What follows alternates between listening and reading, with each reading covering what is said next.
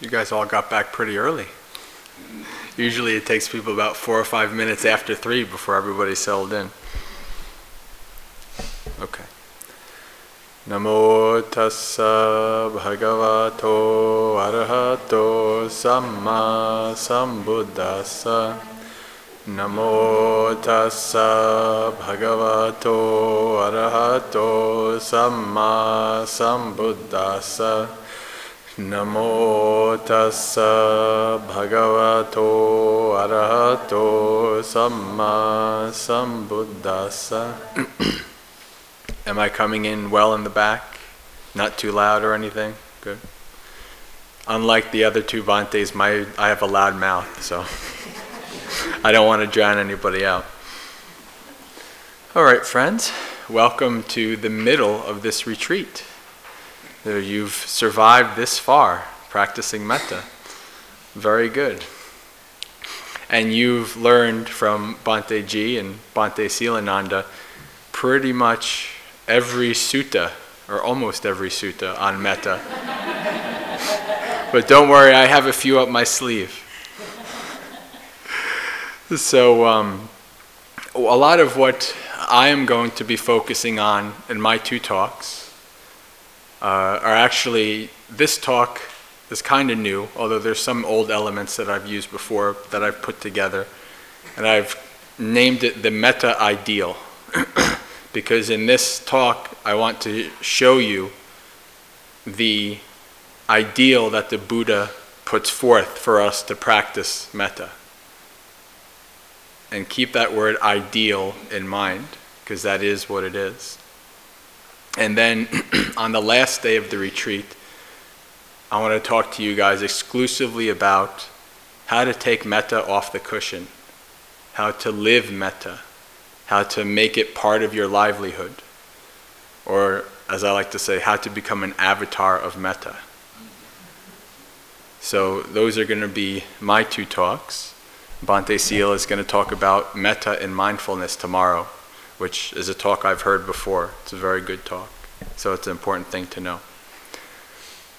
So even though you've had two very senior monastics talk to you about the definition of metta, I'm going to put my two cents in, speaking about the definition of metta. So it's true that it's already been established that uh, metta does not mean loving kindness but loving friendliness. So that's been established. I'm going to go a little bit further. When you look at the word metta, you can. Scholars debate the root of the word. the, uh, the most used word that they debate the root for metta is mitta or mit, which means friendship, friendliness. so you might wonder well, where does the loving part of loving friendliness come in? That comes from people who use another root, the root mid, M I D. And this root has a couple different meanings. It means love, but it also means to grow fat. so you could translate metta as growing fat with friendliness. what is growing fat with friendliness? Our mind. So, I uh, am one of those who tend not to use the word love when it comes to metta. Um, I think that it has a lot of connotations and contexts that we understand in English that don't quite fit um, what the Buddha is talking about when he talks about metta.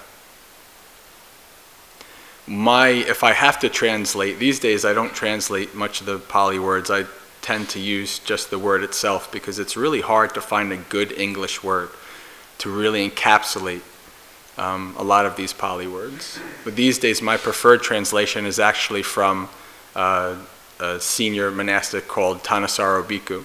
He translates it as limitless goodwill. and if you look up friendship or friendliness in the dictionary, you'll see to act, uh, having feelings of goodwill towards somebody. So, goodwill and friendliness are one and the same. And so, that is what metta is the having this feeling of friendship, of friendliness for all beings. Like the sun's rays shine down on all beings. You have this feeling of friendship for all beings without distinction. Now, of course, you don't have to accept my explanation and the way I view things. That's perfectly fine. But I did want to put out another um, another way of how metta is viewed and how metta is taught for you guys to um, you know, use for your own practice. So when we think about metta, the word that uh, in Pali that's most used when we talk about metta is called metta ceto vimutti. It means release of mind through metta. And when you think about release of mind, you think, well, what are we releasing our mind from? Releasing our mind from anger. And so this is one topic that hasn't been broached too deeply so far. So I get to do it. If you know the Dhammapada, the first lines of the Dhammapada go like this all actions are led by the mind. Mind is their master. Mind is their maker. Act or speak with a defiled state of mind, then suffering follows, as the cartwheel follows the foot of the ox. Most of you, if you've been around Buddhism long enough, you've heard that a million times, right? But what I'd like for you to do is to really delve into that line Think about that simile. The Buddha is comparing a mind full of hatred and aversion and negativity to an ox pulling a cart. Think about that ox. You have this beast that's lashed up to a heavy cart. So he, not only does he have to move and carry all this heavy weight, there's probably some person on top of that with like a whip going, whoosh, whoosh, come on, move faster. You know? So this poor ox has to carry this weight. He's getting whipped. And then those of you who maybe uh, have experience carrying wheelbarrows or carrying things behind you, what you might uh, have experienced is oftentimes you'll actually get nipped by the wheels. I've had that happen to me many times. It's not pleasant. So this is, the Buddha says, just like the cartwheel follows the foot of the ox. So this ox is carrying a heavy burden and he's uh, in a pretty miserable situation. Well, those of you who have been meditating for some time, those of you who've been able to kind of begin to examine and investigate and understand your mind, you might have noticed what a mind full of anger and aversion and hatred and resentment feels like. To me, it feels like very, very heavy, very horrible. Actually, I have an aversion to aversion these days. when I have that feeling in my mind, I just, I, I just want to release it somehow, get it away, because it's so unpleasant. And I, and I think about the ox in this simile. so then there's the opposite, the second verse of the Dhammapada. Mind is the master. No, wait. Why did I mess it up? okay. All actions are led by the mind. There we go. All actions are, you know what happens when you hear multiple translations of things? You mix things up. When I told you guys the other day the, the, the way that the Buddha taught um, metta meditation, I mixed up that and the Karaniya Metta Sutta together. So that's what happens with the mind. Too many translations. All right. So all actions are led by the mind. Mind is their master. Mind is their maker. Actors speak with a pure state of mind.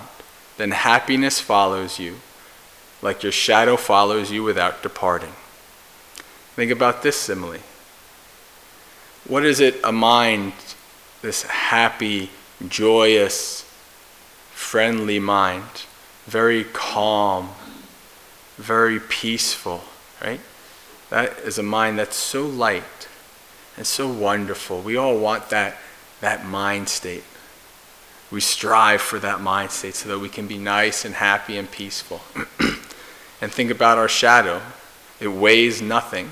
We barely even ever acknowledge its existence. There's my shadow right there. Right? Only, and I'm only looking for it because I'm doing this simile. All right? So that's the difference. And if you've been lucky enough to see that change, it's amazing. I've been able to, to have that where my mind is full of aversion and hatred and anger, and then three minutes later, it's gone and it's peaceful and calm and wonderful. And so you get to actually compare those two states of mind.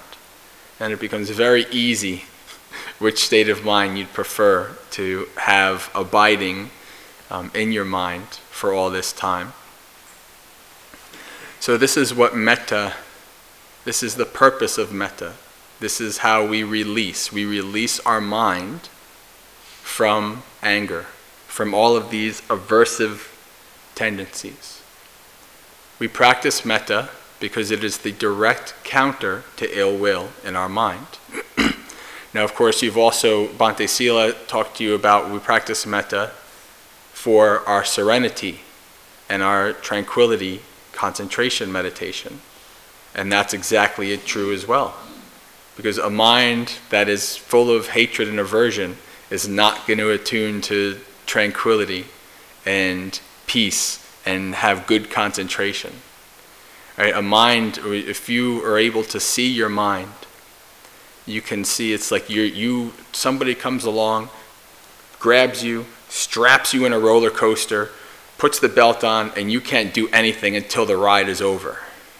Right? If you've, you know, in my career, those of you who know me or those of you who may have read my bio, you know I worked in Child Protective Services. I worked with a lot of people. And I worked with people who had anger that debilitated their life. And I could see it in them. And they, they, I could see that they didn't want it, that they wanted to change, but it was so overpowering. And I could see that, you know, they would get into, it's almost kind of like the Hulk, right? Like the guy turns into the Hulk, ah, you know, and then afterwards you go back to being a, a human again. And then you talk to people who, who have that experience, even just all of us. We get in fights with our family and friends and all these kind of things. You know, we, we start going back and forth and it escalates, and then you start saying things, and then afterwards you feel really bad and you say, I didn't mean it. Right? I never liked that growing up because I was like, yeah, you did. you really did mean it. You just wouldn't say it until your mind was really angry and really, you know, you know, it would come out then. So you regret what happens after you get thrown into that roller coaster and, and it's like you have no control. And then at the end, you're like, oh man, what the heck did I do? Why did I do that? And you have this guilt and remorse and all of these things. So anger is anger is one hell of a drug. I mean, it's a, it's a tough, tough thing. So in the Noble Eightfold Path, which I'll be talking a little bit about tomorrow, um, in the Noble Eightfold Path, under right intention, there's three parts to that. Right? Right intention of renunciation, not covetousness and greed, right intention of metta, not ill will, and right intention of compassion or non harming as opposed to harming. So not only is metta right there in the Noble Eightfold Path, it's right intention, but it is also the counteract, the, it also counteracts one of the three unwholesome roots. You might know what those are. the Buddha's definition of nibbana, of awakening, is the abandoning of three things greed, hatred, and delusion. It's because of greed, hatred, and delusion the world is the way it is. It's because of greed, hatred, and delusion that we are, we act how we act. To go over this briefly, the Pali words are lobha, dosa, and moha. Lobha is often translated as greed. Uh, you can think of it as our, our attachment.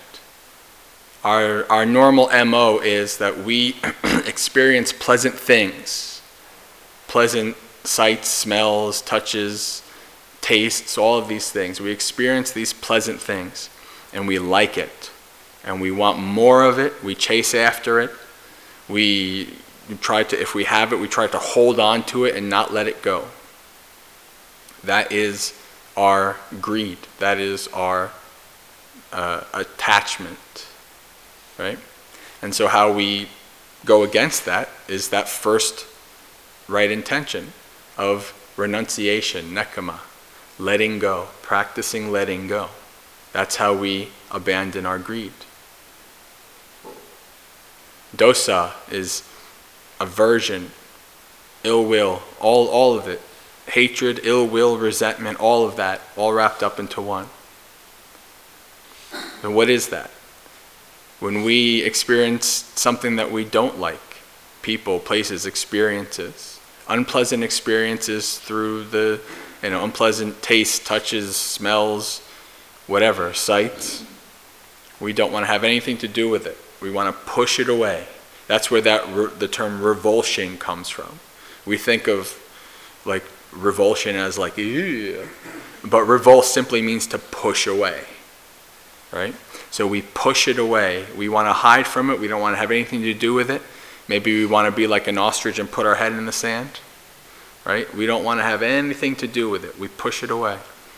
And so we're stuck in this mode of running after things we like and running away from things we don't like. And that is what uh, part of what causes us, causes our suffering, our dukkha. And of course, the third is moha. And so moha means delusion. This is that because of our ignorance, because of our craving, we don't see things we don't see the world as it is. We don't see how our mind and our body works in its reality. We're deluded. Right? This is where uh, not self comes in, and all of this, our, our views and our perceptions, all deluded. And so we have these three things lobha, dosa, and moha. And metta goes directly right at one of them. So that alone can tell you that metta is no small thing. Metta is no easy matter. Metta is an extremely important part of the practice because this is how we are tasked with dealing with abandoning, releasing our mind from anger. And so in the Anguttara Nikaya, I'm pulling one of the suttas out of my sleeve that hasn't been used yet there's a sutta called Subduing Hatred. and the Buddha, and by the way, for those of you asked, I've been trying to keep track of most of the suttas said so far, and I'm going to put them on the board probably tomorrow or the next day after that, so you guys will be able to read it. Um, so in this sutta, the Buddha gives five ways of dealing with anger that has arisen regarding another person there's only, it, it, you've been told so far that the Buddha never taught giving metta to individual people. And that's mostly true. there's two places that I found in the suttas where he actually does teach giving metta to individual people, and both of them are in this talk. The first one's here. So if you have a person who's brought up aversion and anger and and um, you know all kinds of this this negative mind states in your mind, there's five things that you do. The first one's a big duh. The first one's practice metta. practice metta towards them. Right? That's the first one. The second one is practice compassion towards them. So metta is you're trying, you're ha- developing that friendly feelings towards this person. You know, you can think about one of the, the great things that I found, whether you believe in the rebirth and all that kind of stuff, there's so many things that the Buddha uses as wonderful techniques for breaking through our, our, our views towards other people. And one of them, the Buddha says that you'd be hard pressed to find somebody who at one point wasn't your mother, your father, your brother, your sister, etc. So that's one of the techniques that I use. If I have aversion towards somebody, if that arises, well, one of the, you know, sometime in the past, they were my mother. Sometime in the past, they were this. We're all kind of what I call. but Bhante said that we're all one, and I, I don't, I don't know. the Buddha never technically taught that we're all one. Um, but I think what Bhante was saying is that we are all one and that the fact that we suffer. I call it siblings in suffering. That's technically what we are. We're all siblings in suffering. We're all stuck in samsara. Right? And so when you have when you realize, okay, this person is my sibling in suffering, then it's much easier to practice metta for them. You know, okay, they're in this hellhole just like I am. so I can practice metta for them. And that can alleviate, let my anger go. And then the second one is practicing compassion. You can realize, you know, somebody pulls, you know, uh, cuts you off in traffic or whatever, and you initially you're like, blah, blah, blah. you can think to yourself, well, maybe they're having a bad day. Maybe they're having a bad life. Maybe, you know, you, you can have that compassion and understanding. Well, maybe, you know, they don't need my anger. And the anger is just hurting me anyway. So I can have compassion for that person. the third is equanimity, to have an equanimous mind. If you can't develop good thoughts about the person, at least you can let go of the aversive thoughts about the person. The fourth is to um, the fourth is to remind yourself. Actually, no. The fourth is to yeah no. The fourth is to remind yourself that they are the owners of their actions. They're owner of their karma. Whatever they're doing, they're causing themselves suffering. They're playing a part in causing other people suffering. And then the last one, which might be the fourth one, I don't remember. but the last one is to try to avoid and ignore. That's the last one. To try to be away from them as much as you can. At least so that you can, you know, try to calm yourself and, and you know, let go of your anger. so you see, you've been told, about, you've been told about the Brahma Viharas, right? The four Brahma Viharas. These are the way you dwell like in a heavenly realm.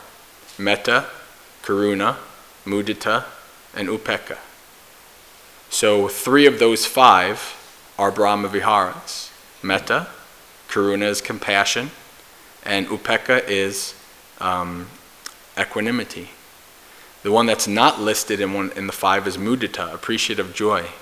And I've thought about that, and I wonder why isn't that in there? And I think maybe it's because if you if you have aversion for somebody in that moment, it's probably not going to help you if you try to think about be, you know be happy for all the good things that they have.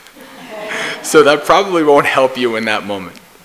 But um, so that is a good sutta for us to. The Buddha is telling us this is you know when you have this come up towards a person, follow this, practice this. and there's a story, a very famous story that's been told for thousands of years, and it's told in a couple different ways. Those of you who are Ajahn Brahm fans, you've heard this before, although you haven't heard it the way I'm going to tell you. Because I heard the way Ajahn Brahm and I read the way some other monks taught it, and when I looked at it and when I looked it up in the suttas, actually it was different. So I'm going to tell you the sutta version of this. it's called the angry eating demon. Mm. So the story goes that there's uh, in the hall, the king hall of Sakka. Sakka is the king of the Devas. You know, and there's his throne and everything. That's where he reigns, you know, of his Deva land. And um, so he was gone. and this Yakkha. Yakkhas are usually translated as demons. I think, I personally think they get a bad rap, but they're kind of like not seen too well. Um, but uh, so this Yakkha comes in, and this Yakkha is like really all ugly and you know demon. Like you, you ever like watch Lord of the Rings? You see like the orcs and things like that. Like that, that's what Yakkhas are supposed to be. Like these like big troll orky kind of things. and so he comes in and he just sits right down on the throne of Sakka.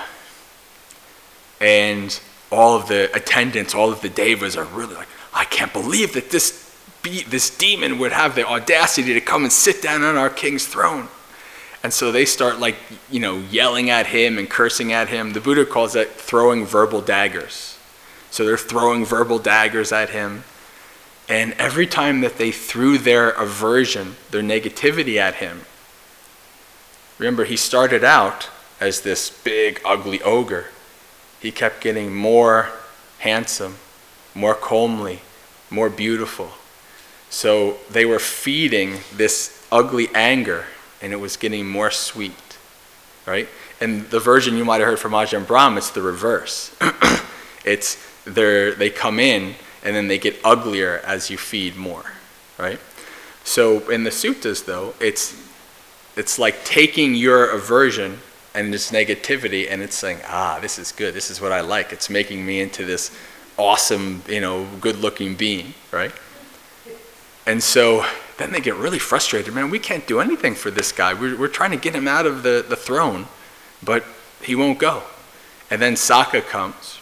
And Sakka is not an awakened being, but, but he is considered to be like a student of the Buddha, and he's a practitioner, which is rare in the Deva realms. A lot of times the Devas are too blissed out to be practicing Dhamma, but Sakka is one of the exceptions. And uh, so he goes and he comes in and he sees this, and his attendants tell him what happened. And he was like, Well, duh. If you guys pra- listen to the Buddha, you'd know what to do. no, he didn't say that. Not in the suttas. Not in the sutta, anyway. But uh, so he goes and he announces his, his, his, name. He says, I am Sakka, king of the, the Devas. And so basically, what he was doing was he was announcing his goodness. He was announcing, he was showing his goodness and his metta towards this, this demon. And, each, and the more he did that, the more the demon reverted to its former self, and then eventually it went away. So that's the anger eating demon. And so I've thought about this way from the sutta and why it would be in this reverse way, because it's not as intuitive this way. Um, but I think it's related to, you know, when we get angry, you, it can sometimes feel really good, right? This this like justice anger, like you feel that the, you know righteous anger.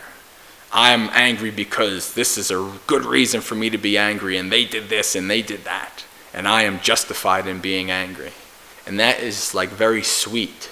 That feels very sweet, but underneath is that ugly demon, right?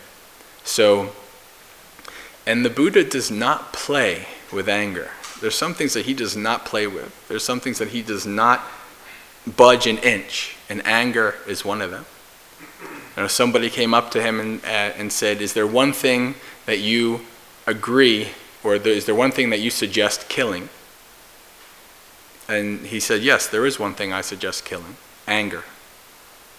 That's the only thing that I've ever seen the Buddha say that you can kill. You can kill anger. So he doesn't play with anger. He doesn't, and he says that. Um, then one of the other things that he says is knowing that the other person is angry. One who remains mindful and calm does so not only for their benefit, but for the other person as well. Right? So when the Buddha talks about things, when he's talking about anger, when he's talking about all of the, the unskillful acts that we do, he's being serious and he's not playing because what he understands is that to him, he's not just thinking about this life. You, if you read the monastic rules, you'll see many times where the Buddha said, Better that you died horribly than perform this act. Because what he's saying is, long term, short term, yeah, it was a horrible death, but long term, over many lives, it would have been better if you just died before performing that, that act. So the, the, Buddha does not, you know, so he doesn't play when it comes to that stuff. With our, with he has that compassion for that. He wants us to make sure that we are living skillfully and not doing things that are going to cause us suffering in the future. And so I wanted to end this section with, something that was already, I think Bhante Sila said it this morning, actually. Um, it's the the fifth line, the fifth verses of the Dhammapada, and it says, Hatred is never appeased by hatred. Only by non hatred is hatred appeased. This is an eternal law. So you can think about that, and you can think it sounds nice and flowery and you know good things and stuff like that. But is that really how it works in the real world? And you can look in the real world. Look in look at governments, look at state, uh, nation states, countries, right? Maybe there's a tyrannical dictator, and he's like makes the people's lives really horrible, and so the people rise up and they kill him and they take over, and then the people who take over just end up being just as bad as the person that they killed, right?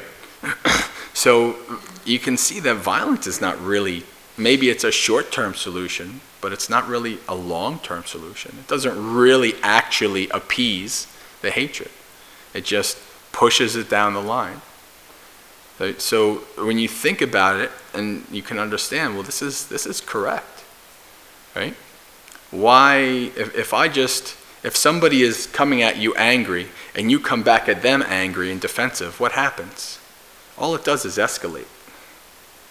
All it does is just make it worse and then one of you are knifed or shot or something like that. or the police are called or whatever. So you never, a part of a, a, a metta practitioner's practice is to never escalate. You always want to de escalate. That is having metta for people. So we, I guess that's probably about the end, or at least close to the end. Um, about hatred. And so I'm going to go a little, I guess, would you call it psychology on you now? Because this is related to metta and it's related to hatred. There's a wonderful poem. Those of you who've, who've been to my metta stuff before, you've heard this many times before. And it's but not by the Buddha, it's not by a Buddhist guy, it's from a guy who lived at the end of the 1800s and it's not a Buddhist poem either. But I think it perfectly encapsulates metta. And it goes like this They drew a circle that shut me out. Heretic, rebel, a thing to flout. But love and I had the wit to win. We drew a circle that took them in. That is metta. No matter how, who, if they draw you out of your, their circle, you draw them everybody in your circle. And so the reason I bring that up is because this next section I want to talk about is something that is deeply ingrained in most beings, not even just human beings. We have this tendency, this capacity that we do what's called us versus them, or in group and out group. right? And this is something, this is something that we do naturally. The people that we like are in our in group. Oftentimes that's our family and our friends. Everybody else is in the out group. Or everybody in my country is in the in group. Everybody else is in the out group. Right? And that's kind of natural. That's, that's part of our nature, part of our, you know, our biology. You can even think of it as a survival mechanism, right? We, prob- we probably wouldn't have survived to be here as a species without this mechanism. But in modern times, it can actually go against us. So when we think about, you know, when anger arises, think of what I, as somebody who's been always in kind of the, the middle ground in politics and things like that as a layperson, I always saw that there was a fairly big divide in this country. But the last two years, I've seen it just grow, and, and it's like, it's vicious now. It's not pleasant now. Right? And that's, that's nothing necessarily new.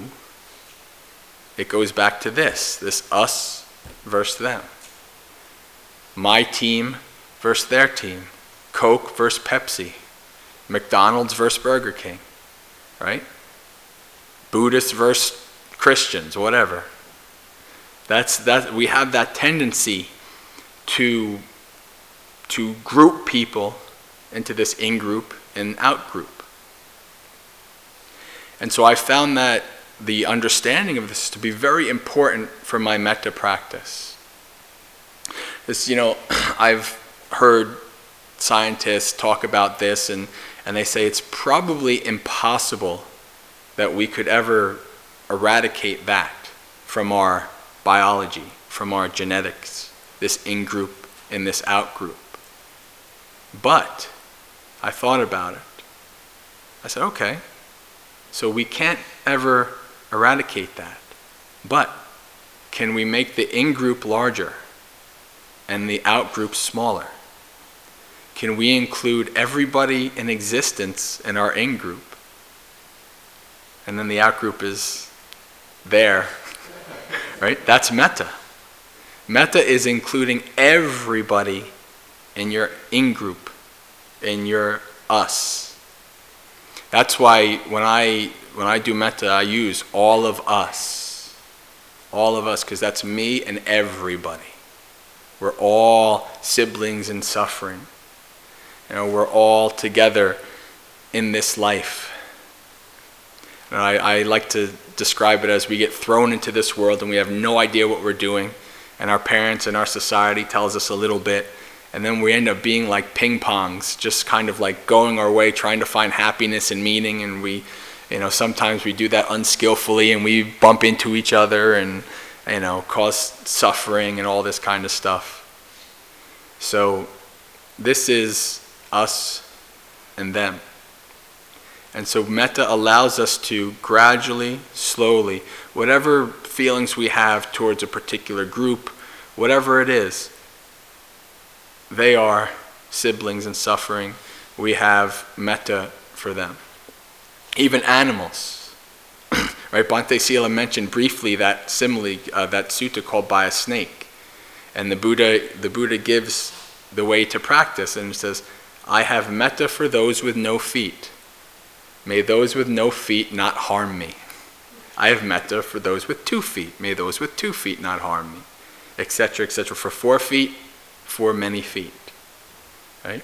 So metta breaks through even those barriers, even spiders and all the creepy crawlies. In that sutta it says, creepy crawlies are limited. The Buddha and the Dhamma are unlimited. so I have made my protection beings please depart. All right, so this is another aspect of metta that's important. Like metta is not like you see a big anaconda in, in the woods and you're like, oh, I love you, big anaconda, and you're like hugging it and things like that. You know, metta is not necessarily being, um, what would you call it? Uh, trying to think of the word, where you the, the people often think that Buddhists are total pacifists, right? And that's not necessarily the case. So metta is not necessarily that you just love everybody and then you can just, you know, whatever, and you just take whatever. You, you can't live with a snake, right? There's a, there's a story of this monk who goes in, in Thailand and he goes to his kuti and there's a, a poisonous snake in there and he's in the and he goes in the kuti a little bit and he met and he gives the snake metta and and, and he says to the snake you know um, you know being I have metta for you and uh, you know but we cannot live so close together. One of us will have fear and harm the other. So please depart. And so he came out of his his kuti. And then you know a short time later the snake comes out right? So that so that's metta. That's that metta where you, you know, you can't necessarily, um,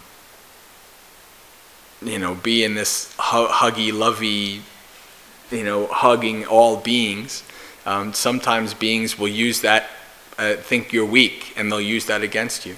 Or sometimes you've hurt being somebody, and you know you come back and now you're all oh love and metta, and they're like get away from me, and all these kind of things, right?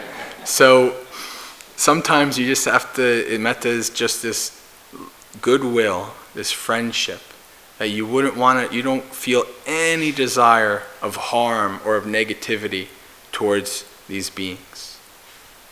We can be friends. Now, that doesn't mean that we're all going to get together in the world and hold hands and sing kumbaya. That's not metta either. That's not metta. So, metta is for the eradication of ill will in our own mind. Okay, so I wanted to talk about now gratitude. because practicing gratitude goes against another form of dosa. That's this resentment. Other people have things that you don't have, or life, or things aren't going how I feel they should, right? Or I should have this, or I should have that, or things should be this way. There's lots of things in the world that resentment can come up for us. Lots of things. And some of them may be even justified, right? but anger and resentment never help us, they never lead us somewhere skillful. They might be pointing towards something that you feel like you need to, to do or to address. But if you do that, or if you address that issue while, with a mind of anger and resentment, it's not going to go well. Your mind, when your mind is full of anger and resentment, it's clouded. You, there's no mindfulness there. You can't see clearly. So you don't know the right thing to do. You're just going with the flow. You're being the Hulk. You know, you're getting on that roller coaster ride, and then that's it. So practicing gratitude helps with that resentment. the Buddha says that there's one person that is rare in the world, a person with gratitude. Even the Buddha says that's rare, right? it goes against our resentment to practice gratitude. You know, I've, in my work, I met people, any kind of mental health issue, drug issue, dirt poor, whatever. I've met people who had nothing, but yet they were positive and they rose above their surroundings and they, they really they were grateful for even the little bit that they did have. And that always blew me away because it's like, wow. If somebody in that situation can do that, I have no I have nothing to complain about. What am I complaining about? Right? that this person, these people who have nothing, can still not allow themselves to be, to fall into the dark side, fall into greed and hatred and, and all these things, like in, in just in resentment. No, I'm gonna, you know, do the best that I can and be grateful for what I have. That's an amazing ability to be grateful because you can, uh, you can know that it can always be worse. No matter how bad you're, you are in your life, there's always somebody who's worse off than you. And if you think about that, you can go to another country. You can see people who have to walk 15 miles a day just to get water for the day and things like that.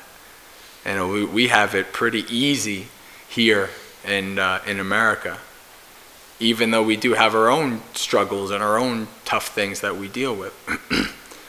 so instead of being resentful towards what we don't have, to focus on the happiness of what we do have will help you help keep your mind clear and help keep that calm, peaceful mind instead of that heavy mind like the ox carrying the, the cart.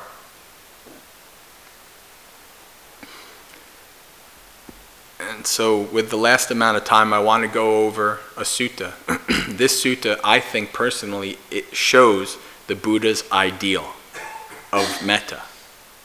In this sutta, he tells us this is how you should train. It was kind of the coup de grace of this was ruined a little bit by Bhante G. Because he told you what it, he told you the simile of the saw. But I'm going to go over the, the sutta with you. So the simile of the saw starts out with this monk, Moliya Phagguna. And he, this, the story says that he has become very, he's, he's associating and hanging out too much with bhikkhunis. These are the, the female monastics. And he says, and he, they've hang out together so much that if somebody was to say something bad towards them, then he would get angry and he would make a case of it and he would, you know, throw verbal daggers and all these kind of things. and if somebody were to say something bad towards him, the bhikkhunis would get angry and they'd throw things, you know, be very, make a case of it, right? That's the us versus them, right? So they, this attachment has created this us. And so the Buddha finds out about this, and he calls Phagguna, and he says, Is this true? And he says, Yes, Bhante. The, in, in, the sutras, you see the, they, they call the Buddha Bhante. He was the only Bhante back then. Now, after he left, anybody who's, who's senior is, is a Bhante.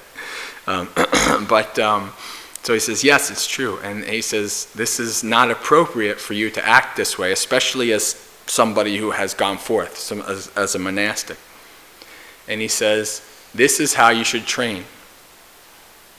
My mind shall remain unaffected, and I shall utter no evil words. I shall abide compassionate for their welfare, with a mind imbued with metta. I shall pervade them with metta, and starting with them, I will pervade the all encompassing world with a mind imbued with metta, abundant, exalted, immeasurable, without resentment or ill will. So keep that in mind. That's how he's telling him how to train. Yeah. So that's just, and that's the beginning. He says, This is how you should train. If somebody is to say something bad to you or to the people that you are attached to, this is how you train. And then it, and then it goes higher. If somebody were to throw or hit them with their, with their fists, this is how you should train. My mind shall remain unaffected, and I shall utter no evil words. Somebody were to hit them with a clod.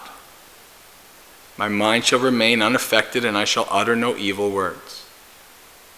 If somebody were to hit them with a stick, my mind shall remain unaffected, and I shall utter no evil words. If somebody were to hit them with a knife, my mind shall remain unaffected, and I will utter no evil words. You starting to understand what I talk about when I say ideal? Yeah, this is only the beginning. and so he's, this is, he's saying, whatever courses of action happen, this is how your mind should be. He's not talking about physical actions or what you do physically. He's saying this is how your mind should be if, you, if somebody is doing this. And he tells a story, and it's a funny story. It's a story of the maid Kali, and uh, she has a mistress named Videhika. And Mistress Videhika is somebody who in the town is has a wonderful reputation. She is so kind and so peaceful and so wonderful and so gentle. And so Kali decided, Kali thought, is she that way because I do my work and everything's fine? Or is that actually how she is in her mind? So Kali decided to troll her mistress. she says, Let me find out. So the next morning she wakes up late. And the mistress comes up to her and says, Kali, what is it with this waking up late? What's the matter? And she says, No matter. And she says, You wicked girl. And, and, and it says that she has a scowl. Right? so Kali's like, Oh, I think I'm onto something. so she goes, the next day she wakes up even later. And she says, and then the mistress comes up to her, Kali, what is going on with this? What is the matter with this? Oh, nothing's the matter. And then it says, Kali, she says, you wicked girl. And then it says, she, then she verbally berated Kali. So the first day, right? The first day it, it was in her mind. You could, you could tell by the scowl, right? It didn't come out yet, but it was in her mind. By the second day, she's just really getting, and so it comes out with verbal daggers towards her. And so Kali's like, ah, okay, I got her this time. So the next day, she wakes up even later. And she said, and the same thing. What is the matter with this? Oh, nothing's the matter. And so then the mistress take a rolling pin and hit her over the head. so she, it started out with in the mind, because the mind is the master of all things, right? It went from the mind to speech to action. And then it says that the Kali was bleeding from her head and she went running through the town and said, Look, you see this wonderful uh, mistress's work? This humble and kind mistress, see what happened? And so the Buddha says, Well, just like that, everybody can be very, very kind and full of metta and full of peace and everything when things are going well. But you really know if they have metta when the chips are down, when they have to experience tough situations. That's when you know when somebody has metta. So we can think about that in our own life, right? When things are going peaceful, it's very nice. I've thought about that. Like, I've there's been times in my life where my metta was blissed out and it was wonderful and it was great, and then as soon as like that gets challenged, my metta goes.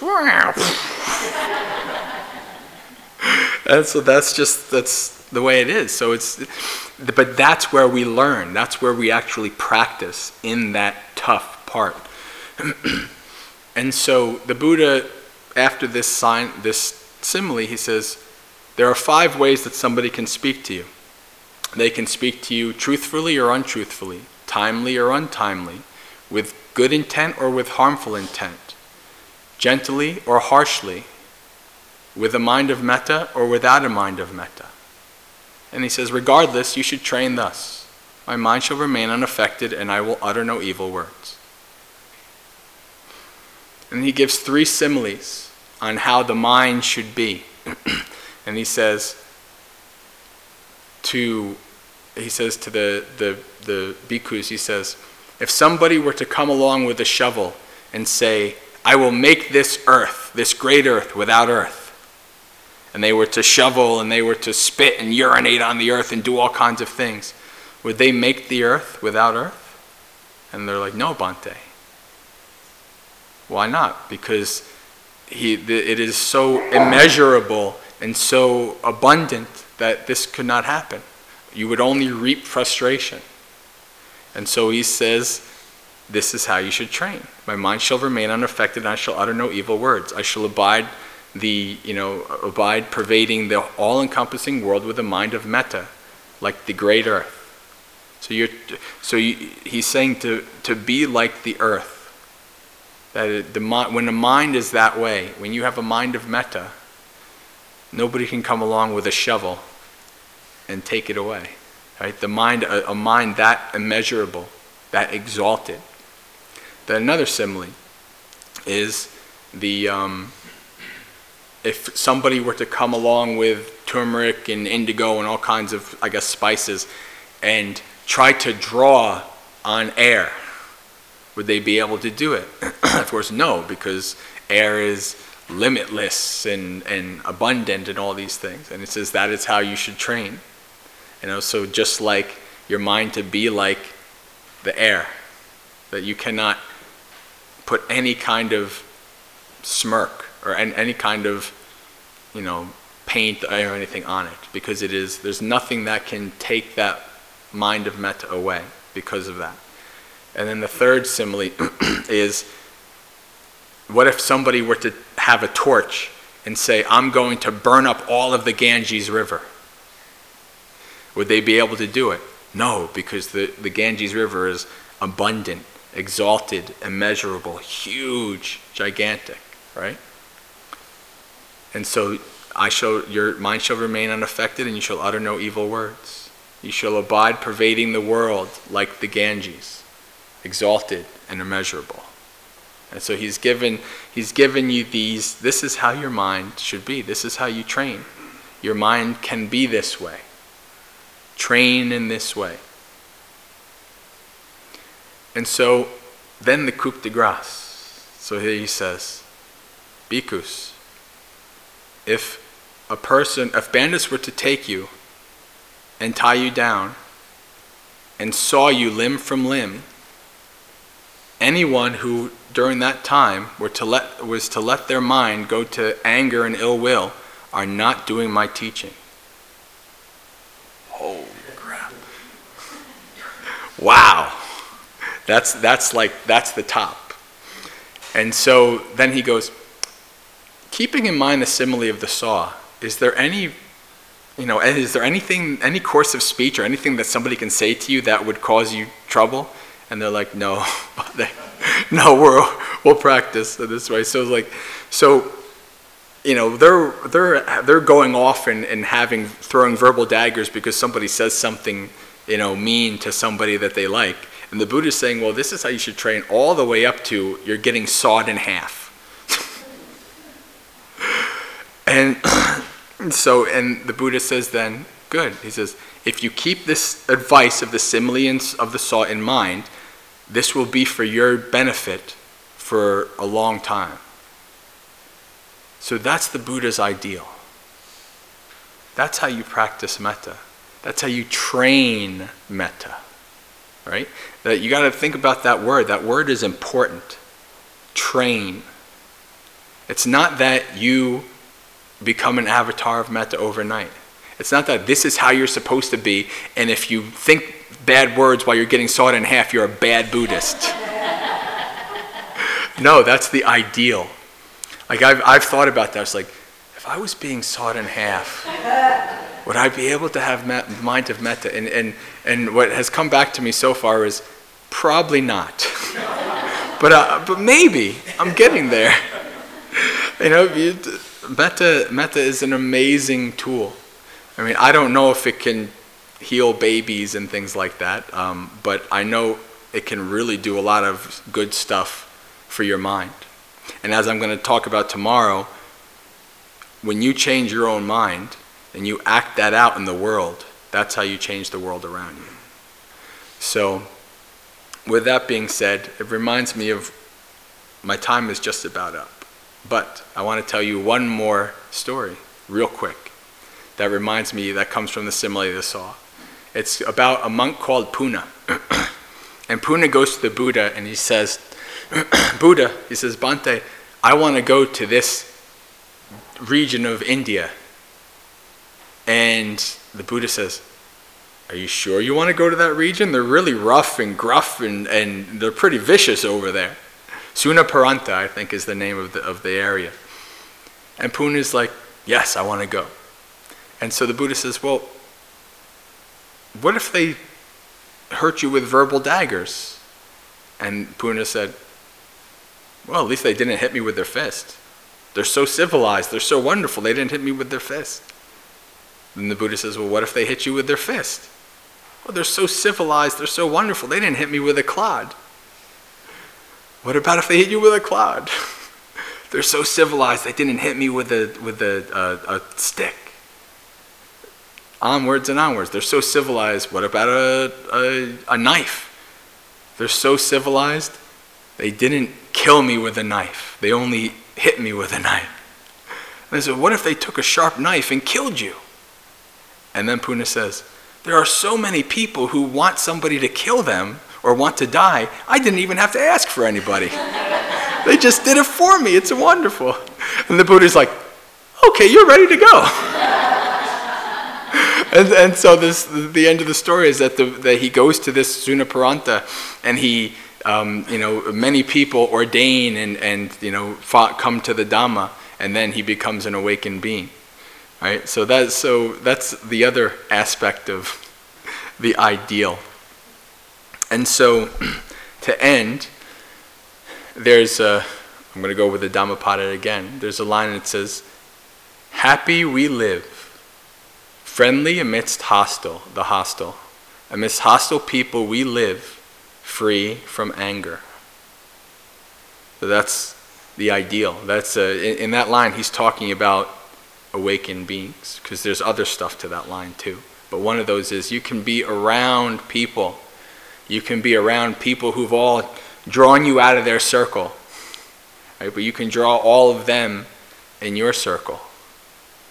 You can have metta for all beings, regardless of how they feel about you, regardless of what you know, what religion, politics, gender, race, whatever, it doesn't matter. Because we're all siblings in suffering. We're all stuck in samsara in this hellhole together. so we can make it worse for ourselves or we can make it better. That's our choice. And I'll talk about that a little bit more tomorrow. So I've gone over a couple minutes, which is not too bad. I've gone over much worse. So um, we'll end now. And uh, you can ask, uh, write down your questions, and I'll answer them tonight. And uh, we'll take a break and come back for more meditation. Sadhu, sadhu, sadhu.